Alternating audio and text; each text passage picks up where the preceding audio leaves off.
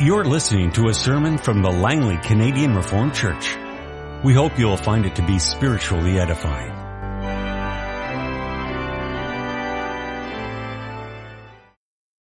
I invite you to open your Bibles, first of all, to Psalm 19. For the director of music, a psalm of David. The heavens declare the glory of God. The skies proclaim the work of his hands. Day after day they pour forth speech. Night after night they display knowledge. There is no speech or language where their voice is not heard. Their voice goes out into all the earth. Their words to the ends of the world. In the heavens he has pitched a tent for the sun, which is like a bridegroom coming forth from his pavilion, like a champion rejoicing to run his course. It rises at one end of the heavens and makes its circuit to the other. Nothing is hidden from its heat. The law of the Lord is perfect, reviving the soul. The statutes of the Lord are trustworthy, making wise the simple. The precepts of the Lord are right, giving joy to the heart. The commands of the Lord are radiant, giving light to the eyes. The fear of the Lord is pure, enduring forever. The ordinances of the Lord are sure and altogether righteous. They are more precious than gold, than much pure gold. They are sweeter than honey, than honey from the comb. By them is your servant warned. In keeping them, there is great reward. Who can discern his errors? Forgive my hidden faults. Keep your servant also from willful sins. May they not rule over me. Then will I be blameless, innocent of great transgression. May the words of my mouth and the meditation of my heart be pleasing in your sight, O Lord, my rock and my redeemer. And we'll turn to the New Testament to 1 Peter chapter 1. Our second reading this morning is from 1 Peter chapter 1 the verses 13 through 25, page 1887 of your Pew Bibles. 1 Peter chapter 1, we begin reading there at verse 13, and this is the word of the Lord. Therefore, prepare your minds for action. Be self-controlled. Set your hope fully on the grace to be given you when Jesus Christ is revealed. As obedient children, do not conform to the evil desires you had when you lived in ignorance, but just as he who calls you is holy, so be holy in all you do. For it is written, be holy because I am holy. Since you call on a father who judges each man's work impartially, live your lives as strangers here in reverent fear. For you know that it was with, not with perishable things such as silver or gold that you were redeemed from the empty way of life handed down to you from your forefathers, but with the precious blood of Christ, a lamb without blemish or defect. He was chosen before the creation of the world, but was revealed in these last times for your sake. Through him you believe in God, who raised him from the dead and glorified him, and so your faith and hope are in God. Now that you've purified yourselves by obeying the truth so that you have sincere love for your brothers, love one another deeply from the heart. For you have been born again, not of perishable seed, but of imperishable, through the living and enduring word of God. For all men are like grass and all their glory is like the flowers of the field. The grass withers and the flowers fall, but the word of the Lord stands forever. And this is the word that was preached to you. Our text this morning is Psalm 15, a Psalm of David. Lord, who may dwell in your sanctuary? Who may live on your holy hill? He whose walk is blameless and who does what is righteous, who speaks the truth from his heart and has no slander on his tongue, who does his neighbor no wrong and casts no slur on his fellow man who despises a vile man but honors those who fear the Lord, who keeps his oath even when it hurts, who lends his money without usury and does not accept a bribe against the innocent. He who does these things will never be shaken. Beloved congregation of our Lord and Savior Jesus Christ, Psalm 15 is very clearly a psalm about integrity. And so we're going to get right into considering this psalm. It's about integrity before the face of God. And we're going to consider this morning why integrity matters. Why integrity matters. What integrity does, that is what it looks like, how it acts, and where integrity comes from. So, why does integrity matter? Why would David pen this psalm? And why does it matter? Now, what is integrity? Integrity is, you might say, a unified moral character. An upright, unified moral character. So it's, it's about your heart. It's about your mind. It's about your deeds. It's about all that you do and, and it's unified. It's consistent. The things that you say are consistent with what you think, is consistent with what you do, and all of them are upright. All of them are right, righteous, good, God-pleasing. That's what integrity is about.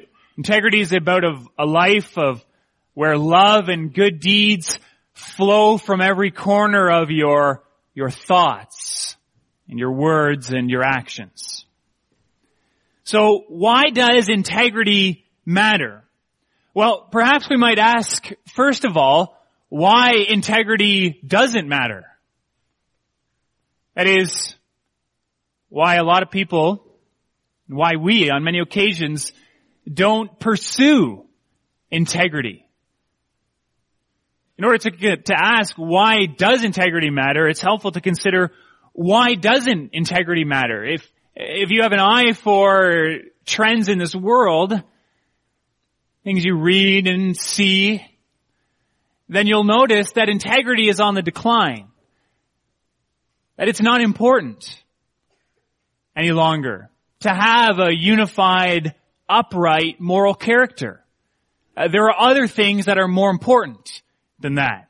And so integrity doesn't matter. So why not? Well, it seems that it's all about goals. It's all about what your goals are, what you want in this life, what you will pursue. Integrity doesn't matter, for example, if the goal in your life is to be rich. Integrity can take a back seat then because you've got other things to look after. If your goal in life is to fill your pockets with money, to get rich and to acquire wealth, a certain amount of integrity is certainly going to help you. You're not going to get rich being caught stealing, winding up in jail. A certain amount of integrity is going to help you, but there's going to be a certain amount of integrity that you're just not going to be able to work with because that's going to stop you from getting more money. Or perhaps your goal is to be popular. Now you maybe don't want Hollywood fame. You don't want to become a rich and famous star sports figure or actor or actress or something like that. But among your peers, you want to be popular. You want to be on the inside circle. You want to know things that other people don't know. You want people to look up to you. Well again, if this is your goal, especially if you're a member of this church, you really ought to have a certain amount of integrity, right? is if you don't have a lot of integrity, well, you're not going to be very popular in church. But at the same time, there are certain moral failings, there are certain moral failings that you're going to need to hold on to if this is your goal to be popular. There are some things that help you to be popular even in church. If you like to gossip, that can help.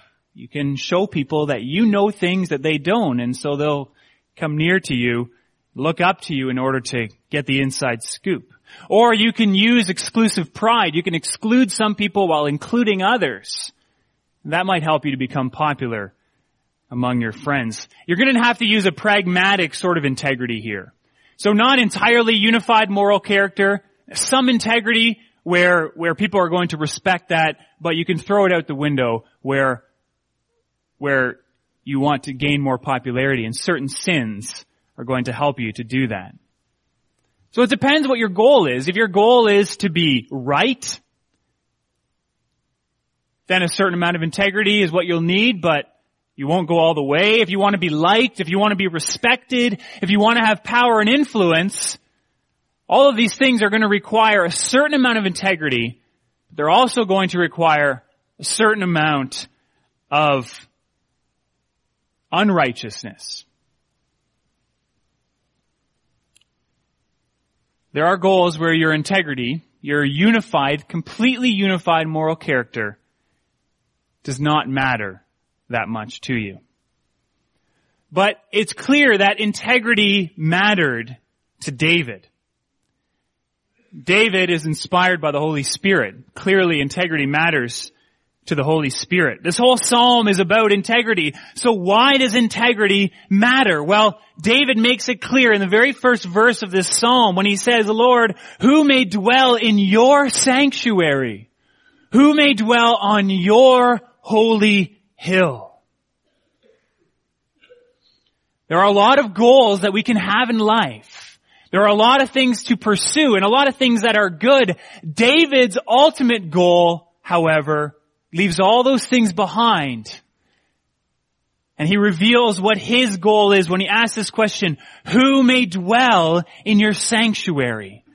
Who may live on your holy hill? He reveals his ultimate goal and he cuts right to the heart of the matter. This is his one consuming question. This is his one consuming goal. Lord, who may live with you? Who may commune with you? How do I dwell with God? How do I live on God's holy hill? How do I live in God's presence? This was the question and the goal of David's life. Now you may ask, what is he talking about when he says, who may dwell in your sanctuary and who may live on your holy hill? Well, the sanctuary that, the physical sanctuary that David's talking about is the tabernacle. The temple wasn't built yet. That would be built by Solomon. The tabernacle was the sanctuary. That was where God dwelt among his people. That's where the sacrifices were offered. That's where the priests went about their activities. The sanctuary is the tabernacle. Now during David's life, the tabernacle was, he, he moved the tabernacle from Nob to Gibeon.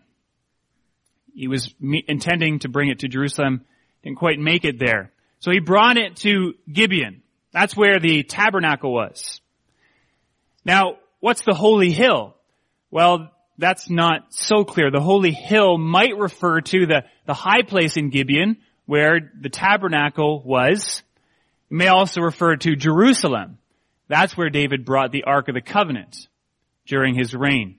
He brought the Ark of the Covenant into Jerusalem and he, he put a temporary tent over the ark there in Jerusalem. So perhaps it's the high place in Gibeon, or perhaps it's Jerusalem, the, the holy mountain of God.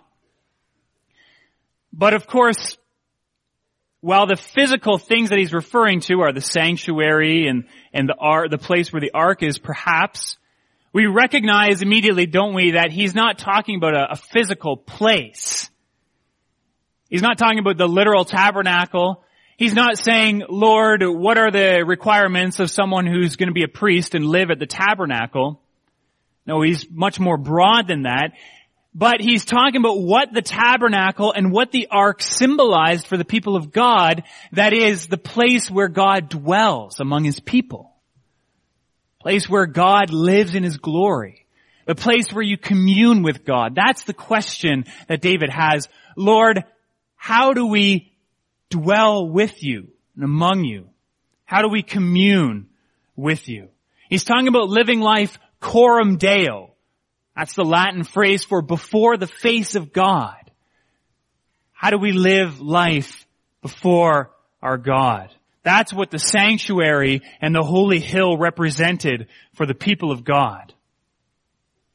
So, why did integrity matter to David? Integrity mattered to David because God matters to David. He recognizes that God is glorious.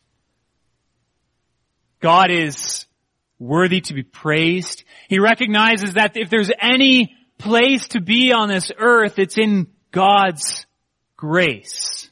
It's in God's presence. It's communing with God. That's where blessings are. That's where life is found. That's what David anticipates he's going to spend eternity doing. And so that's what he wants to begin to do even now in this life, in this world. David loved the Lord with all his heart, soul, and mind. And so he deeply desired communion with God. And so he asked, Lord, how can I commune with you? Well, it's through integrity. Who may commune with God?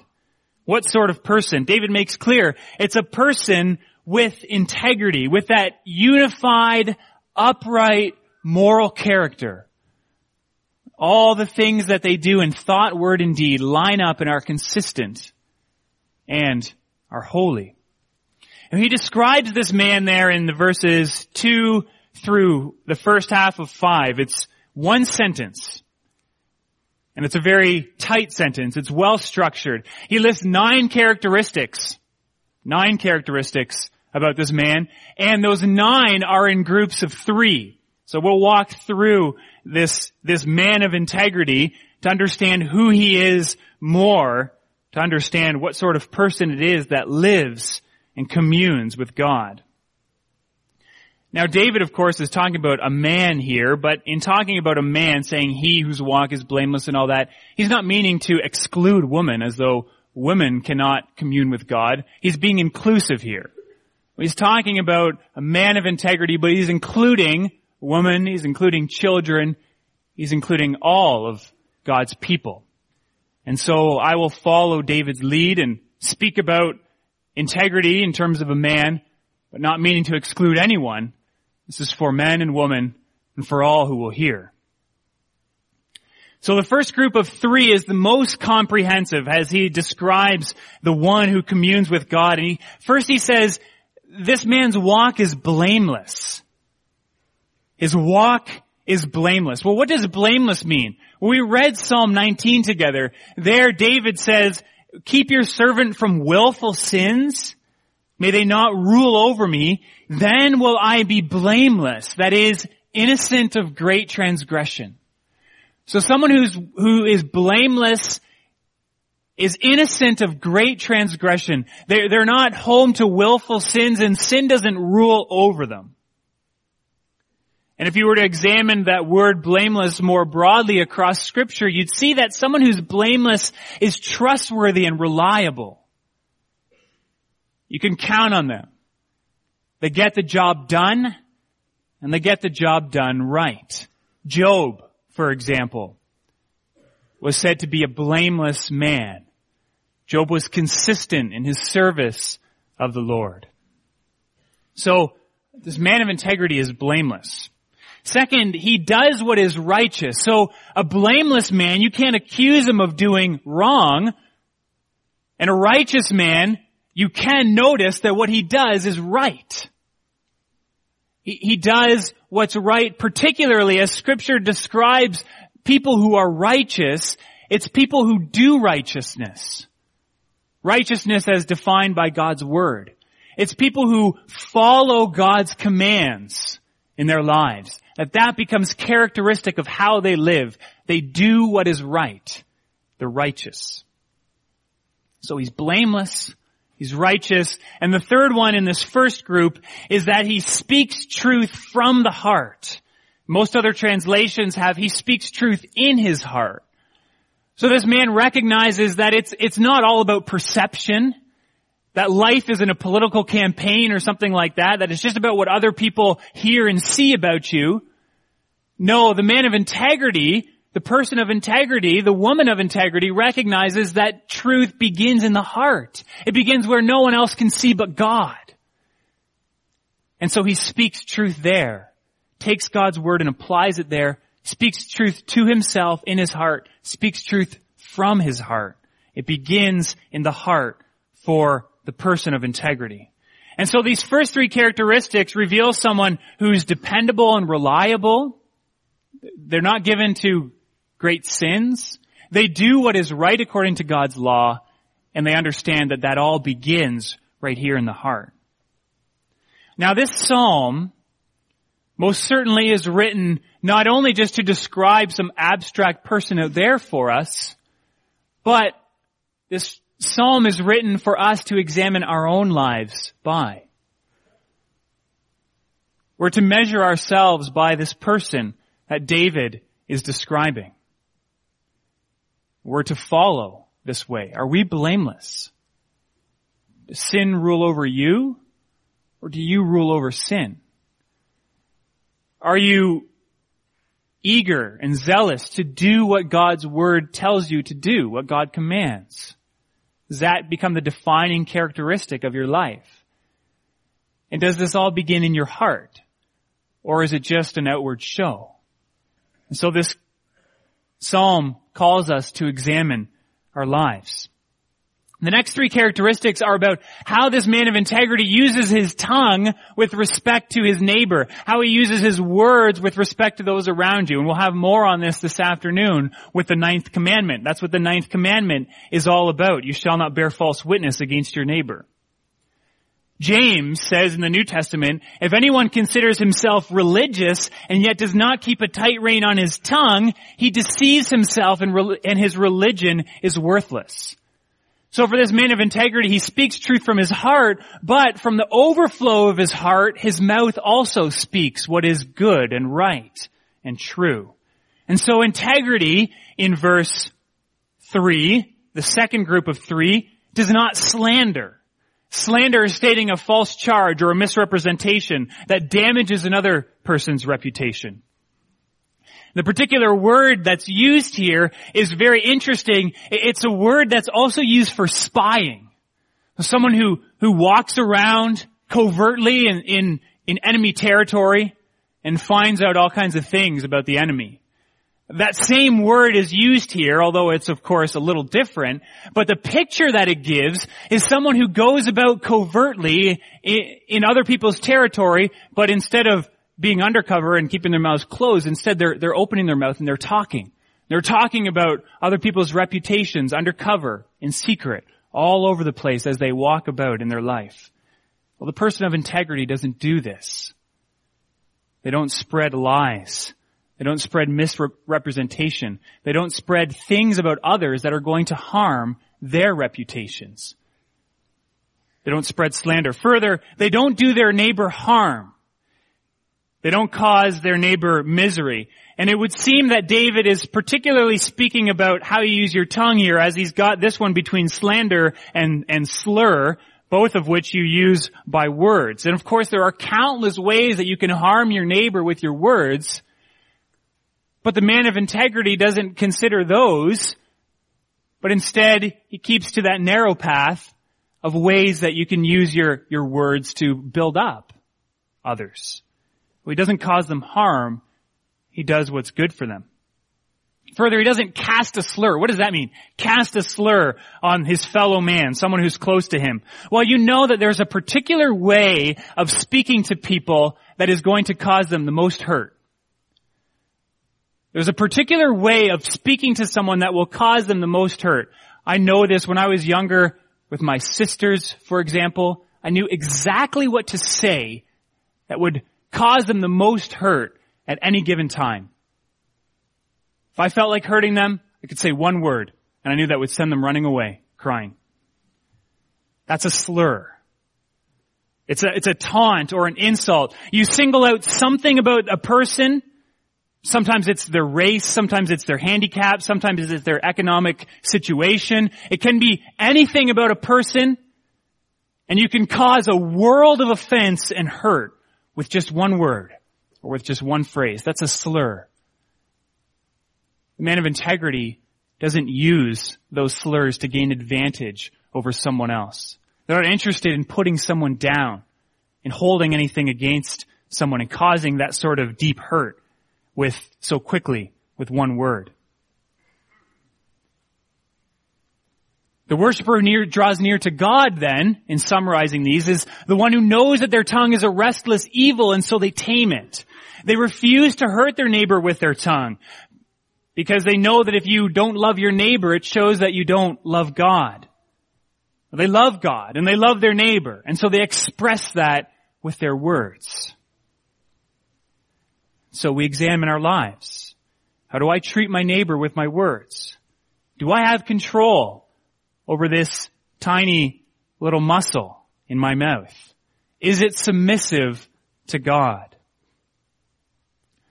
And the last three last three characteristics that begin in verse 4 are all about putting, you might say, your money where your mouth is. So truth begins in the heart, it comes out through the mouth, but it must also be seen in your deeds. Your deeds need, need to be consistent with your words, which is consistent with your heart. And so these last three are about deeds. Putting your money where your mouth is. Yes, it's hard to control your tongue, but in some ways, it can be easy to talk and harder to follow through on that talk with real tangible action. So integrity despises a vile man, but honors those who fear the Lord. So integrity doesn't, in the words of Psalm 1, walk with sinners. Walk with, or sit down with mockers. Integrity doesn't associate with those whom God does not associate. Now we need to be careful about how we apply this. Our Lord Jesus Christ, of course, associated with sinners. He associated with those who were down and out. Those who were, who felt beat up because of their sins. And we should do that too. But there were among God's people, yes, among God's people in, in Israel, those who were hypocrites and who cursed God. And they, they were sometimes people of power and influence. Sometimes it was even the king who was the, the, the one who was most like this, the most vile. These people are no friends of integrity. And so the man of integrity does not find his friends among those who curse the Lord. Instead, the man who dwells with the Lord finds his closest friends among those who fear the Lord. They have that bond. It doesn't matter what it is or what situation those who fear the Lord are in. And often those who fear the Lord are not going to be the most popular people around. Serving the Lord with integrity doesn't always give you the most friends at the end of the day. It doesn't lead everyone to like you or to like everything about you. But integrity sees that this person fears the Lord and, and first of all wants to serve Him. And so they find themselves among those people. The person of integrity isn't concerned about being at the top of the heap at work or at the top of the social circle at school. The person of integrity is concerned about being on the top of the holy hill, communing with God. Integrity also, moving on to the second one, keeps its word keeps his oath even when it hurts. Yes, there's sometimes you can make a promise and the following through on that promise is going to hurt. Sometimes it's a lifetime of hurt and following through on that promise. But if the man of integrity says, I'll do it, he does it. If he says, I promise to love and to be faithful, then he's going to continue to love and to be faithful, regardless of, of what the other person is doing. If he promises that he's going to repay a debt, then he'll be there with the money, even if it hurts. He keeps his oath, even when it hurts. And finally, the third, he literally does put his money where his mouth is. If his friend's in need, he's going to lend money to him, and he's going to do it in a way that's not meant to make himself rich, but which is meant to help his neighbor out. So he's not going to charge interest, and certainly not exorbitant interest.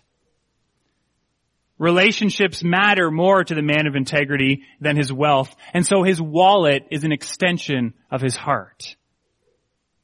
So this is a picture of integrity and what the man or woman or child who would draw near to God looks like. A life of integrity, yes, is a life that reflects God's character, the character of the three times holy God of whom we sang at the beginning of the service. God is holy. All of his ways are holy. God is the picture of integrity. And so he calls all of us to be holy, as Peter wrote.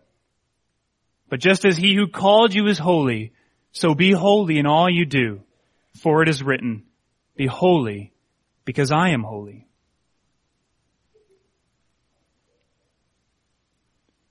And so we have this clear picture of what integrity looks like and who may dwell with God. Now, recognizing, first of all, that integrity really does matter in communing with God. And second of all, what integrity looks like, it leaves us, it leaves me at least, with a big dilemma. What about my lack of integrity? What about where I'm not speaking truth in my heart? And that lack of truth is coming out in my tongue. Comes out quick. Comes out often. What about where there's lots of things that you can say, and especially as a preacher, you say a lot of things, but you don't always follow through with your deeds as you ought? What do I do about my lack of integrity? What do you do about your lack of integrity? Does this mean that you stand at the bottom of the hill, not communing with God and living a life of separation and failure? We need to consider that. If we examine our lives by this psalm, we realize that in many ways this psalm is overwhelming. It can crush you. As you recognize your unworthiness to ascend into communion with God. But we need to consider this psalm and its truth and its fullness. And one of the truths about this psalm is what's written there right under the title, or right under Psalm 15 in your Bibles, where it says a psalm of David. Psalm of David. Now consider David.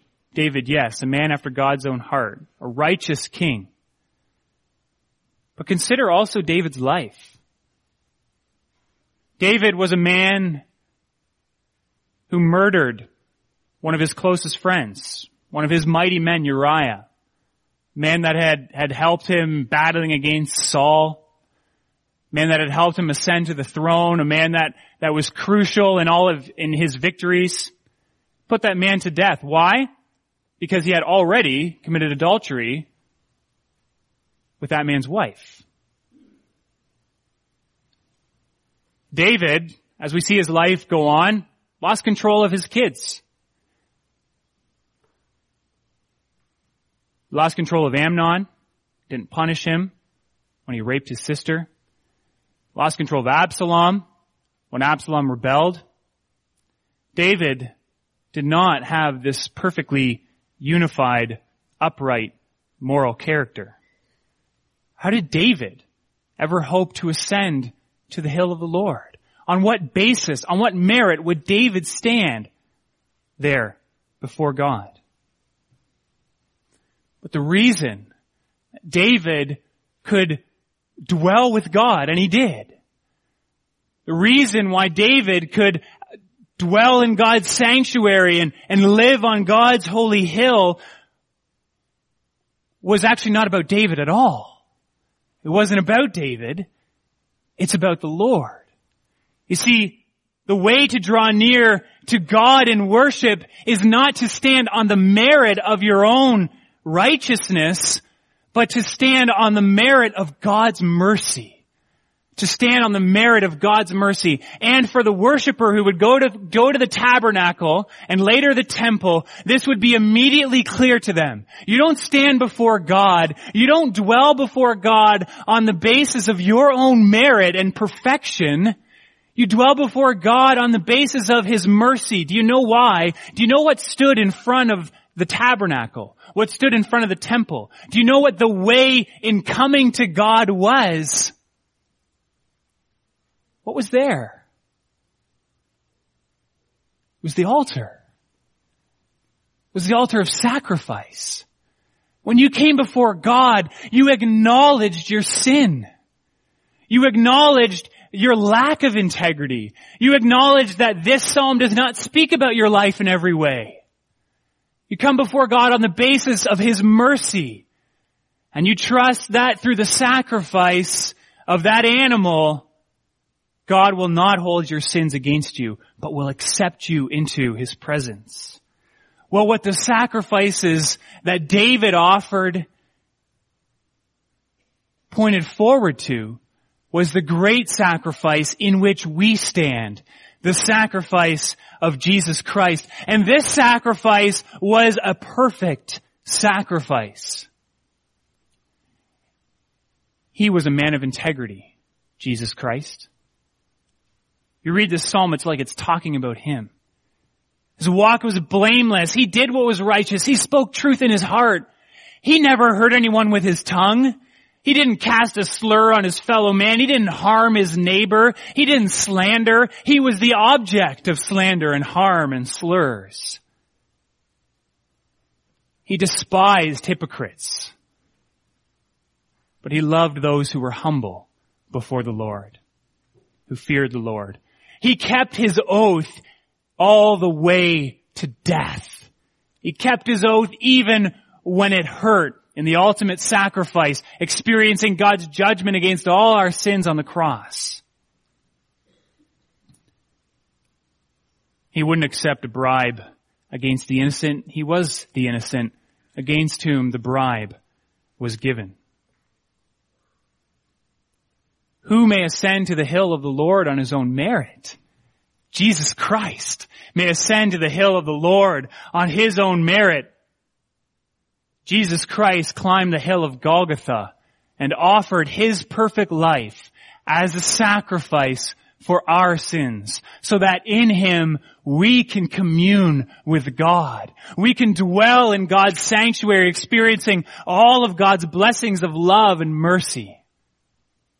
Jesus Christ is the way to God. Jesus Christ is a fulfillment of this psalm to allow all who are united with Him, all who find their life and their merit in His sacrifice on the cross to draw near to God and to live in God's presence all the days of your life. To live forever on God's holy hill. But that's not all that this psalm teaches us about Jesus Christ. Because Jesus Christ is the sacrifice for our sins, in whom we draw near to God, He is also the renewer of our lives. Yes, this psalm describes Jesus Christ, and as we live in Jesus Christ more and more, this psalm describes us. The psalm describes us. Jesus Christ as we rest in a sacrifice in the presence of God changes us. And He changes us from the inside out. He changes our hearts so that it affects our tongues so that it's carried out in our deeds. And more and more our lives become integrated, become unified, become upright in all that we do. When you live before God through faith in Jesus Christ, God changes you from the inside out. He changes your heart. He reins in your tongue. He changes your thoughts and deeds. He gives you integrity. Through the sacrifice of himself, Jesus Christ brings us into communion with God. And through communion with God, Jesus Christ makes us more and more like himself. He gives us integrity not on our own merit, by His grace, He makes our lives more integrated with righteousness. More and more. It doesn't happen to everyone in the same way. It doesn't happen to everyone at the same time. We don't all begin at the same place. And so you shouldn't judge your integrity by someone else's integrity. You shouldn't feel bad or terrible because someone seems to be so sanctified while you are just beginning. No, we stand before God on the basis of Christ's merit. But as we do so with each one of us, as we commune with Him by faith, each one of us, He moves along this path. He moves us into integrity. He changes our hearts, purifies the sin, and brings out deeds of love. Jesus Christ, in his moral perfection, is beautiful. And what Jesus Christ does as He changes us is He makes us more and more beautiful in the eyes of His Father. He takes the broken and cracked walls of our lives. We wish there was a nice wall of integrity in our lives, but we know there's all sorts of holes in it. But He takes those and He, He fixes them up. He repairs them. He patches them up so that more and more we're not shaken. More and more our life is integrated. More and more as we face the, trials, the tribulations of this life, we find strength. We find strength in what Jesus Christ has done for us and who Jesus Christ is for us. We find strength in what Jesus Christ is doing in us as He changes us and He makes us strong. When you walk with Jesus Christ, more and more and more with each day, you will never be shaken. Amen. This has been a sermon from the Langley Canadian Reformed Church. For more information, please visit us on the web at www.langleycanrc.org.